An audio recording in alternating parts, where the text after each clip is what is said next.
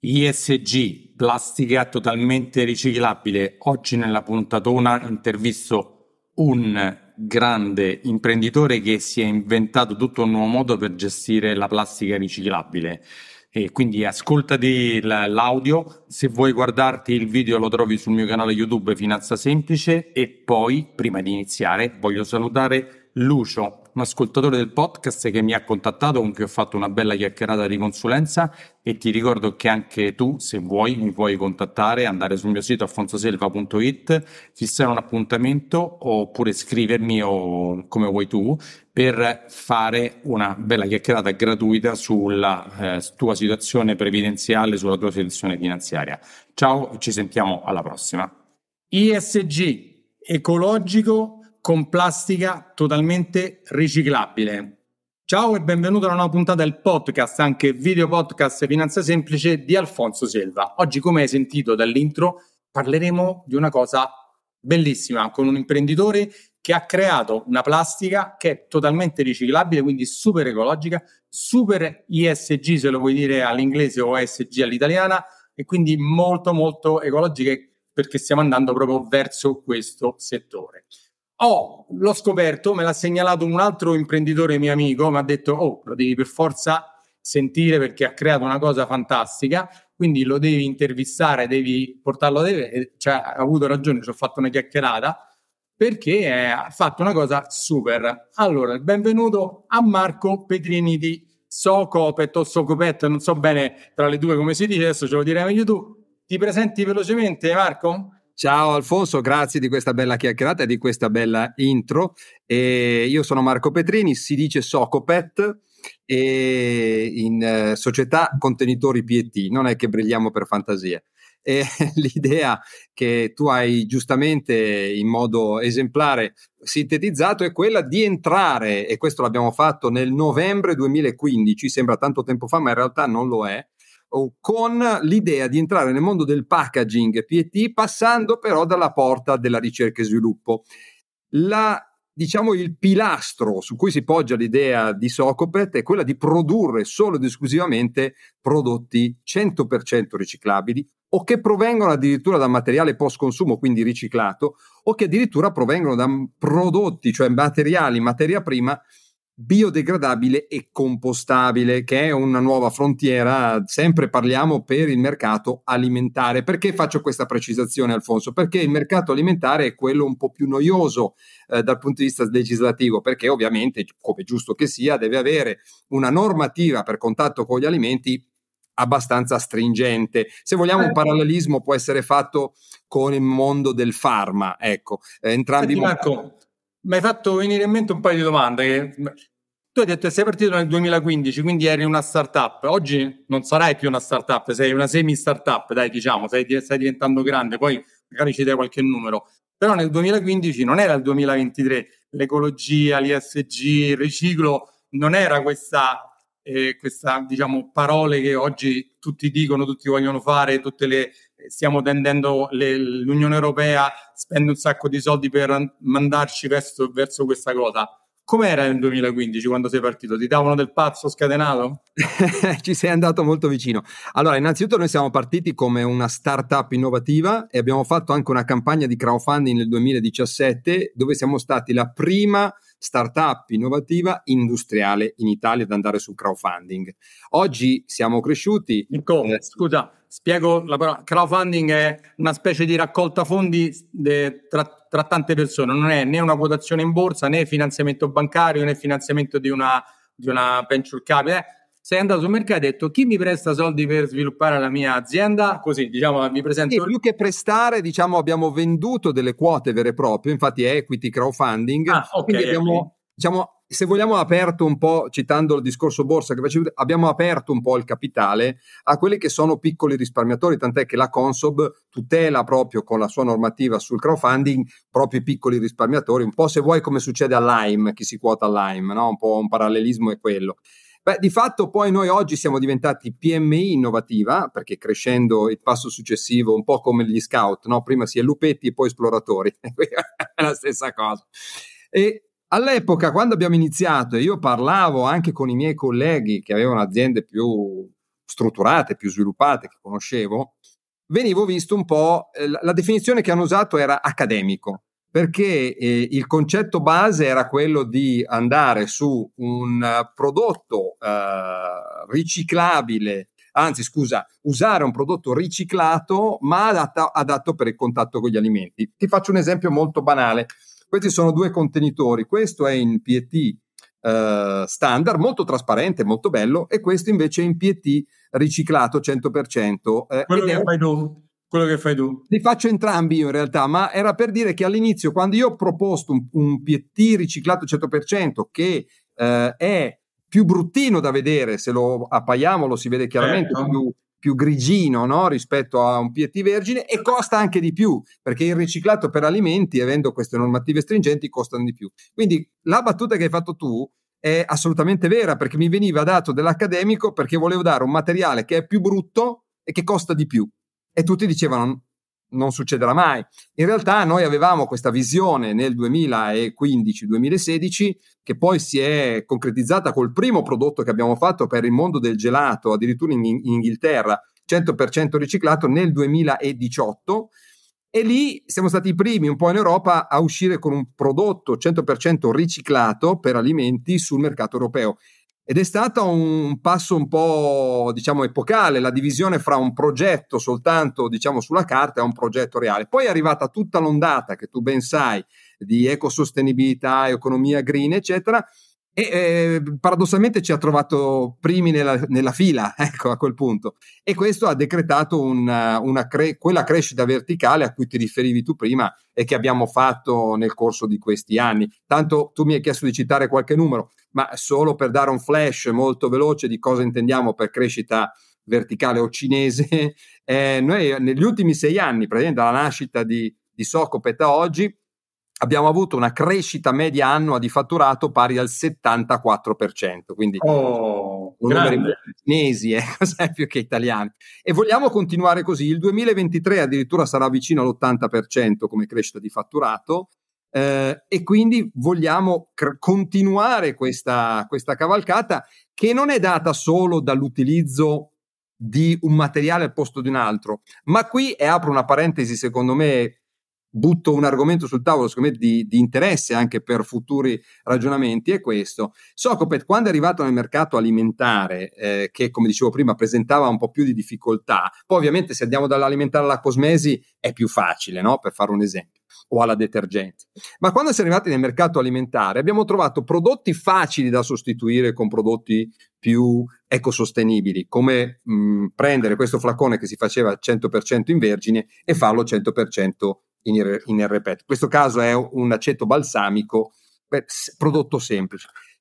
Il complesso è arrivato quando dovevamo andare a sostituire dei prodotti non riciclabili, come ti faccio un esempio, i classici ketchup che erano fino a pochi anni fa, erano fatti con un multistrato, cioè mettevano polipropilene o polietilene da un lato e dall'altro e in mezzo mettevano un materiale diverso che non era quello ai lati, che si chiama EVOH. Questa diversità rendeva questo materiale, una volta finita la sua vita, buttato nel cassonetto giallo o di che colore sarà per comune per comune, rendeva difficile riciclarlo perché quando io lo tagliuzzavo banalmente all'interno trovavo due materiali diversi e, dove lo, e come lo riciclavo? Ecco, invece noi abbiamo voluto sostituire quel tipo di materiale con il nostro PET che è monostrato, è solo PET, come le bottiglie dell'acqua minerale per capirci, e che può essere riciclato al 100%. Ma attenzione, per fare questo però dovevamo eh, passare degli ostacoli, delle forche caudine. In questo caso erano il riempimento a caldo e una barriera all'ossigeno che in quel caso dava quello strato in mezzo di cui vi ho parlato e che, noi, e che il PET non aveva, una barriera all'ossigeno tale per cui il prodotto a scaffale sul mercato durasse un anno, un anno e mezzo, quello che durava prima. E voi avete risolto questa grande, questa grande cosa? Questa cosa l'abbiamo risolta e si chiama Soco Jars. Soco Jars è una tecnologia nostra proprietaria che ci permette di abbinare un PET che normalmente ha un punto di collasso intorno ai 60 gradi, di averlo portato fino a 85 gradi eh, di resistenza termica e aver inoculato dentro, uso una parola brutta, al PET una barriera all'ossigeno molto simile a quella del vetro. In questo modo ci siamo resi eh, capaci di sostituire un materiale non riciclabile con il nostro riciclabile. Quindi cosa volevo dire con questo? che oltre a sostituire prodotti facilmente sostituibili, ci siamo dovuti dannare anche per andare a inventare nuove tecnologie per sosti- rendere più ecosostenibile, più economia circolare quei prodotti che non lo erano, ma non erano immediatamente sostituibili. Per cui Soco Jars, o poi il nostro brevetto SAF di cui parleremo magari dopo, sono stati fatti per portare avanti sempre la stessa filosofia dell'ecosostenibilità. E faccio un esempio che probabilmente... Interrompo anche per dirti che, ah, ecco, bravo, era proprio quello. Mio figlio è un grande consumatore di ketchup e lo ero anch'io un po' quando ero questo giovane. lo conoscerete tutti, immagino. Sì, sì, Questo è un esempio uh, di come siamo riusciti a passare da un prodotto multistrato non riciclabile a un prodotto monostrato 100% riciclabile con la tecnologia Soco Jars. E poi l'abbiamo fatto anche per altri prodotti, non solo squeezable, anche vasi. In questo caso, vedete, Formic Biffy ha fatto questo prodotto e qui c'è scritto chiaramente 100%, sono 100% riciclabili. Quindi è diventato anche un argomento di marketing per i nostri certo. clienti. È per quello io ti ho voluto, perché sei uno di... Io cerco di intervistare, eh, a parte che eh, io faccio il consulente finanziario, come tu sai chiaramente, eh, lavoro per una grande banca, mi occupo di banca, investimenti e assicurazioni, parlo un po' io delle cose classiche mie, però mi piace anche presentare a chi investe eh, delle persone che hanno fatto delle cose diverse da tutti quanti, cioè delle cose innovative, si sono lanciati in un'idea innovativa e che, guarda caso, tu sei proprio al centro di quelli che sono gli investimenti che, di cui noi parliamo, noi come consulenti parliamo tutti i giorni, degli ESG, perché oggi tutti i fondi, o quasi tutti, ma quelli più importanti, tendono ad investire solo in società che hanno delle certificazioni ESG. La tua sicuramente ce l'ha, come tante altre, e sei un imprenditore che non ha investito seguendo delle cose vecchie, ma ha innovato su, su cose nuove. Puoi raccontare velocemente da dove vieni, cioè come ti è venuta questa idea, se eri già un imprenditore, facevi il fisico, facevi, eh, che ne so, il chimico, di, di famiglia, anche per dare l'idea a chi ci ascolta, sia se è un giovane, sia se è uno che fa un altro lavoro, che si può riuscire a, ad arrivare alla propria idea perseguendola con, con costanza, come dico sempre io. Ma allora, il mio background è di laureato in economia e commercio. La, mm, diciamo, mio babbo era già nel mondo del packaging, lo è tuttora da, da, da una vita perché è ancora dentro l'azienda e che, che è, ed è una figura chiave perché ha un'esperienza eh, mostruosamente utile e, e, e dinamica. E diciamo che la passione per il packaging ovviamente l'abbiamo sempre avuta in famiglia. Poi io per un periodo facevo ho fatto il pilota a livello quasi professionistico, anzi per un periodo anche professionistico, eh, di auto da corsa. Qua dietro si vede forse ancora, ecco, sì, sì. qualche rimasuglio di quando non avevo tutti questi capelli bianchi. Quando facevi poi... le, il fighetto con le donne che andava in giro con le macchine da corsa a rimorchiare le ragazze. In realtà, quando si fa il pilota a un certo livello, tempo per le donne se ne ha poco, però diciamo dopo questo l'ho usato, ecco, però in, in quel periodo no. Però ecco, dopo, dopo diciamo, il periodo diciamo, in cui io mi sono dedicato a quella mia passione, che poi era diventato quasi un lavoro, eh, per raggiunti anche i limiti d'età, eh, ho, ho, incrementato la mia presenza in azienda e ho cercato di dare un, un contributo anche alla famiglia con qualcosa di nuovo. Il, l'idea come mi è venuta, ma guarda, in realtà è una storia curiosa, nel senso che un giorno ero al supermercato e mentre camminavo fra, fra le vari corridoi, ho passato il corridoio del, del beverage ed era tutto praticamente in plastica, acque, gazzose, eh, bibite, fru- succhi di frutta. Poi faccio un paio di, di corsie e mi trovo nell'alimentare, conserve, eh, marmellate, chi più ne ha ne metta, ed era tutto in vetro. Ora, dentro di me ho detto, ma se il mondo del beverage ha abbandonato il vetro per gli innegabili vantaggi che dava il PET o comunque la, le materie plastiche, n- non ci sono più rotture, non ci sono più schegge, trasportabilità pesa un decimo rispetto al vetro, il PET, eh, piuttosto che la trasparenza, piuttosto che la riciclabilità, perché l'alimentare no? E in realtà l'alimentare non poteva passare al PET perché il PET aveva quei limiti di cui parlavo prima, non, gli mancava riempimento a caldo e la barriera all'ossigeno.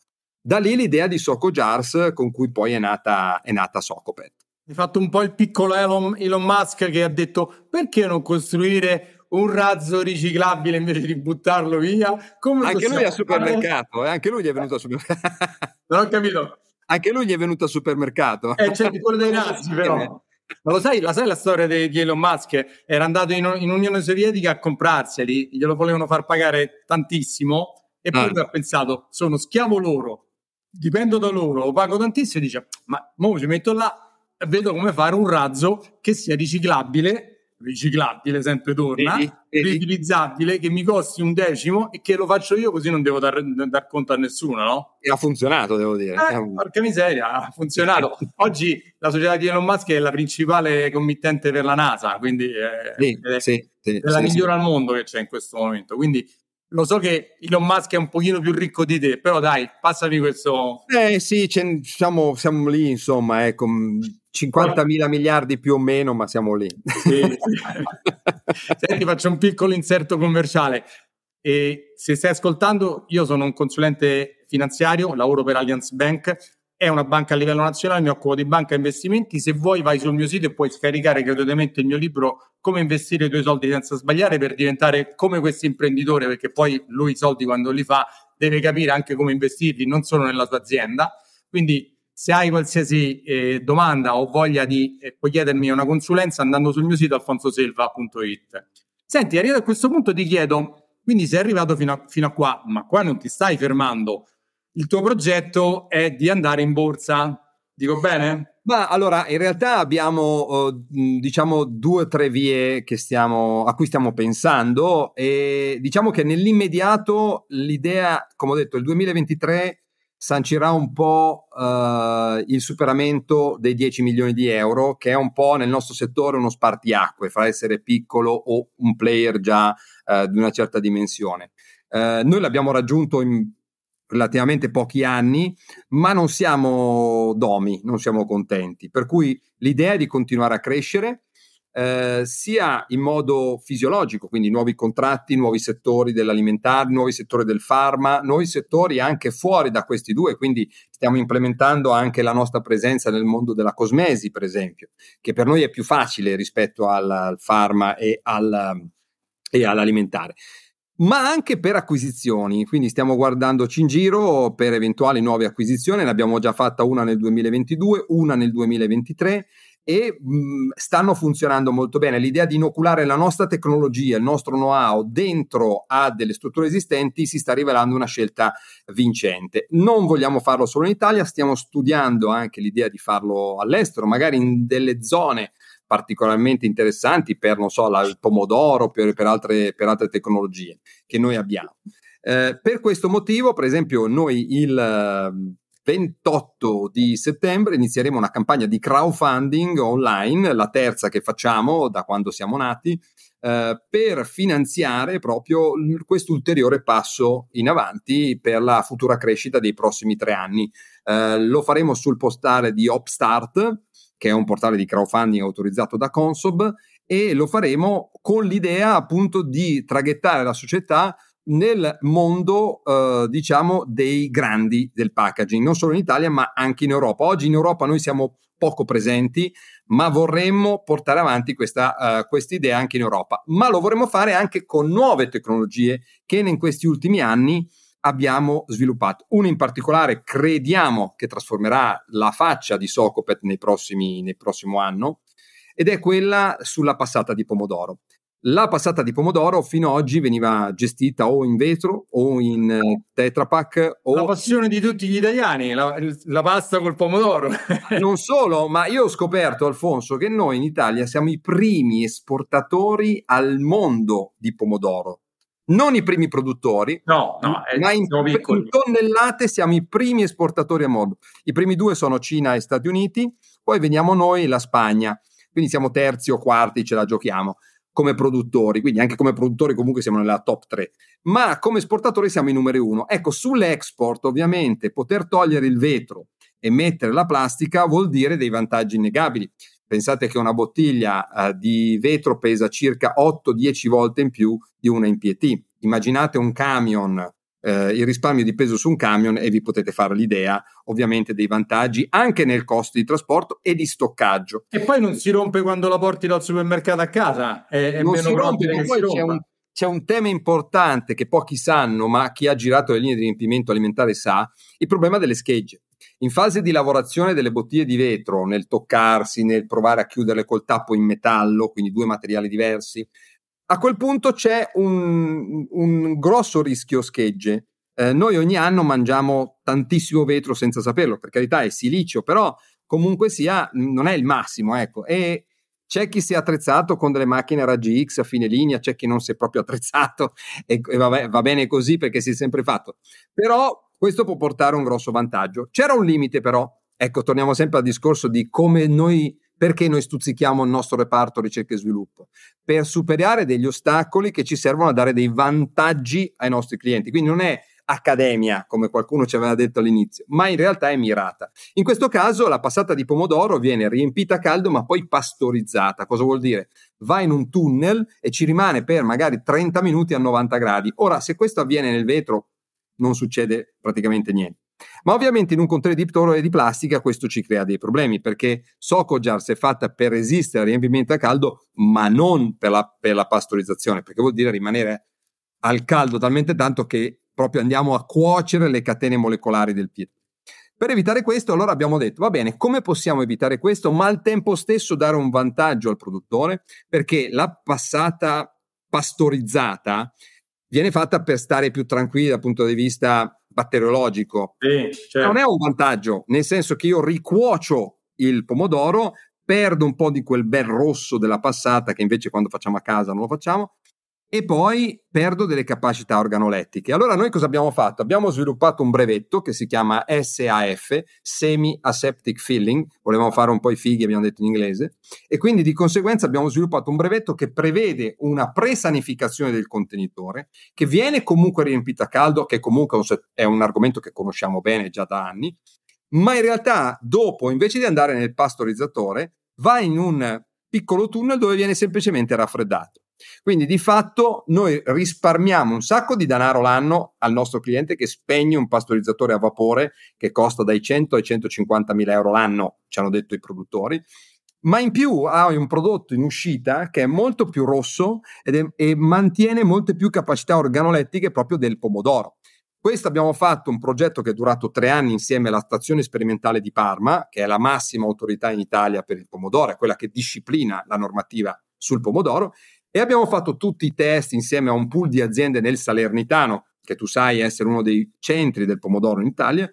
Un gruppo di aziende si è dato disponibili a partecipare a questo progetto e ci hanno fatto da veri e propri tester, cioè hanno riempito come avrebbero riempito con questo sistema nuovo, eccetera, eccetera, e abbiamo messo in stabilità addirittura con durate di 12-18 mesi a scaffale a temperatura ambiente. Quindi dall'anno prossimo, passati tutti i test che vi ho detto senza annoiarvi ulteriormente, saremo pronti alla commercializzazione. Ecco, per, anche per questo motivo noi vogliamo, abbiamo deciso di fare questo aumento capitale, anche se da socio maggioritario mi dispiace che mi diluisco, però, però era essenziale per spingere ulteriormente in là il progetto e non interrompere questa crescita verticale di cui parlavamo prima, sempre, ripeto, crescendo in maniera fisiologica studiandosi delle acquisizioni, ma lanciando sempre nuovi prodotti. Ecco, questa è un po' la nostra filosofia.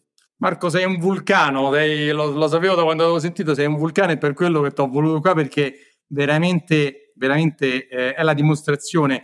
Io uso anche te come imprenditore, come altri, per dire che se uno si mette e nel lungo termine, perché i risultati non è che quando sei partito sono arrivati il giorno dopo, no, no, come no. l'investimento che facciamo noi finanziari, ci vogliono 5, 10 anni, 15 anni, poi si arriva al, ad avere un bel risultato, perché se tu avessi pensato di, di, di arrivare a quello dove sei arrivato oggi in sei mesi, un anno, cioè...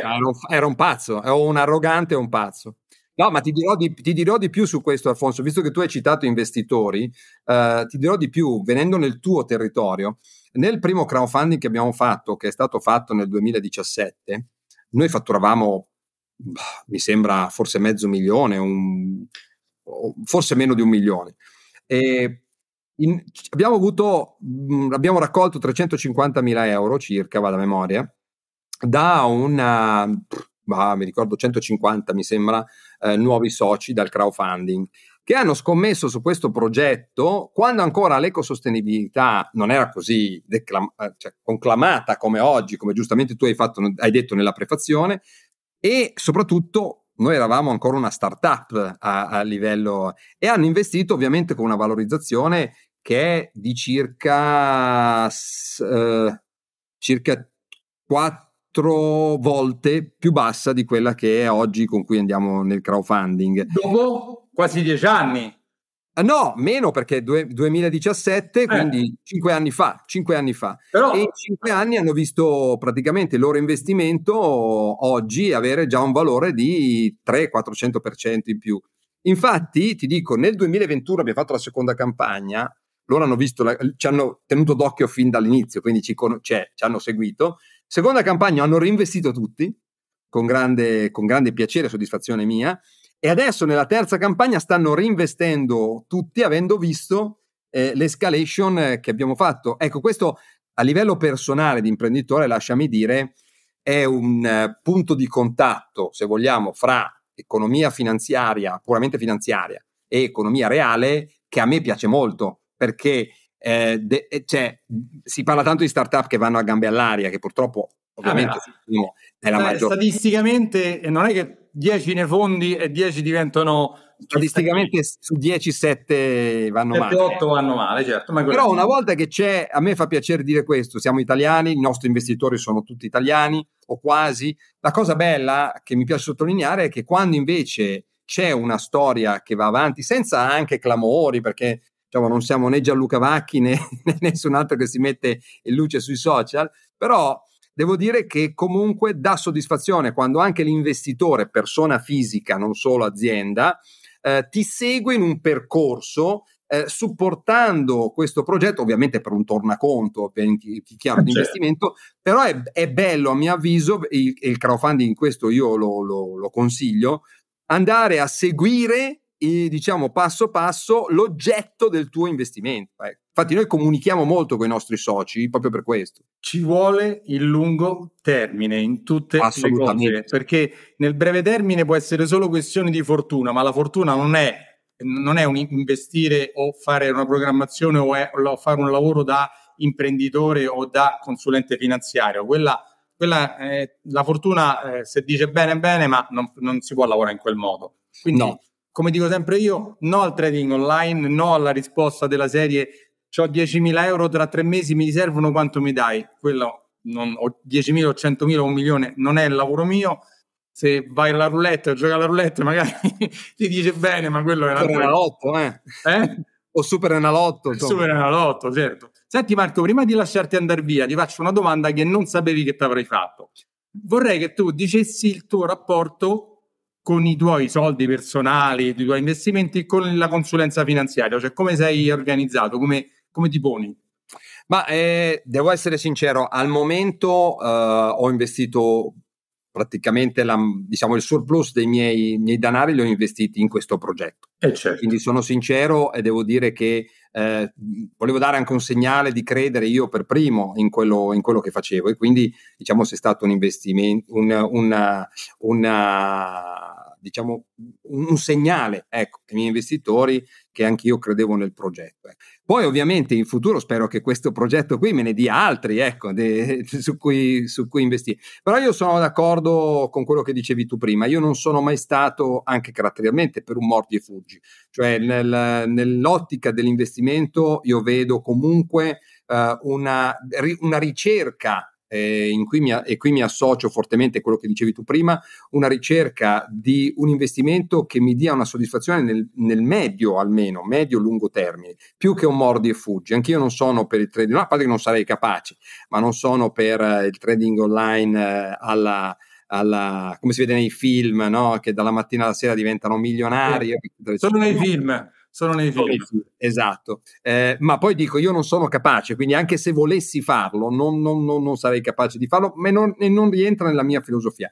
Quindi se, do, se, posso dare un mio parere a livello di investimento, sono d'accordo con quello che dice Alfonso, cioè fare uno screening accurato, poi ogni persona ha le sue diciamo, preferenze senza dubbio, ma soprattutto ragionare nel medio periodo, perché a mio avviso questo è un modo costruttivo di impiegare i propri danari. Ecco, questa è un po' la mia, la mia idea sull'investimento. Quindi credo che combaci, ascoltando quello che hai detto, con quello che hai detto tu prima.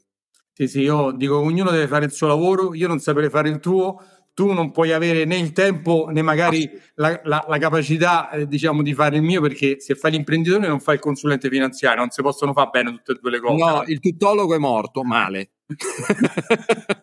quindi sono d'accordo senti Marco noi ci risentiremo sono sicuro perché quando poi arriverai a quotarti in borsa ti vorrò ospite un'altra volta quindi racconterai questa parte da oggi fino a dove arriverai e eh, grazie adesso... Su questo punto hai ragione Asfonso, scusa se ti interrompo, ma non ti ho risposto prima, ti chiedo scusa. Prima hai parlato di quotazioni in borsa, io poi ho, mh, ho detto abbiamo diverse idee. In realtà ehm, diciamo che noi eh, ragionando, parlando idealmente a, a, agli investitori oggi, eh, noi abbiamo un'idea mh, molto anglosassone sul business, cioè l'idea è quella di sviluppare un business, farlo crescere e poi pensare a un exit, che possa essere la ehm, quotazione in borsa, come dicevi tu prima, eh, oppure anche eh, la cessione a un player più grosso, che magari faccia fare anche il salto eh, ulteriore, eh, certo. o parziale o totale. Io ritengo che ragionevolmente questo possa avvenire nell'arco di 24 mesi da questa campagna di crowdfunding. Ecco, scusami, non ti avevo risposto prima. Ti Tranquillo. Senti, se ti vogliono contattare, ti trovano su LinkedIn, immagino. Sì, LinkedIn oppure tranquillamente sul sito di socopet.com o socojars.com. Perfetto, che era quello che ti volevo chiedere se davi i tuoi, i tuoi riferimenti. Assolutamente. Se ti è piaciuto il video, metti un bel like, segui il canale. Ti ricordo che l'audio di questo lo trovi sul mio podcast Finanza Semplice e se ti serve qualsiasi consulenza puoi rivolgerti a me andando sul mio sito alfonsoselva.it. E complimenti per seguire queste informazioni, per seguire una persona come Marco, perché è un esempio per me. E ci sentiamo alla prossima. Ciao. Grazie a tutti. Se sei arrivato fin qui, i miei complimenti perché hai aumentato tantissimo la tua cultura finanziaria. Se hai bisogno di una consulenza, mi puoi contattare andando sul sito alfonsoselva.it, scrivendomi a info-alfonsoselva.it e avrai la possibilità di fissare una consulenza con me gratuita di una mezz'oretta. Poi non ti scordare che sempre andando sul mio sito alfonsoselva.it puoi scaricarti il mio libro Come investire i tuoi soldi senza sbagliare, una guida agile e utile per capire le basi dell'investimento. Se ti è piaciuto il podcast o questo video, perché è anche un video, ti invito a lasciare dei like, a lasciare un commento. Se sei su un podcast su Spreaker, Spotify, Apple Podcast, lascia un like, una stellina. Se sei qui su YouTube iscriviti e lascia anche un commento e chiedimi qualsiasi cosa se non sono stato abbastanza chiaro. Ciao e ci sentiamo alla prossima. Sono Alfonso Silva, sono un consulente finanziario iscritto all'Albo e faccio questo lavoro dal 1994. Lavoro per una grande banca a livello nazionale e mi occupo di banca, credito, investimenti e assicurazioni. Su questo podcast, eh, video podcast, trovi eh, dei miei monologhi di storie di investimento e interviste a personaggi molto molto interessanti in tutti i campi, sempre nell'ambito finanziario economico. Ciao e ci sentiamo alla prossima.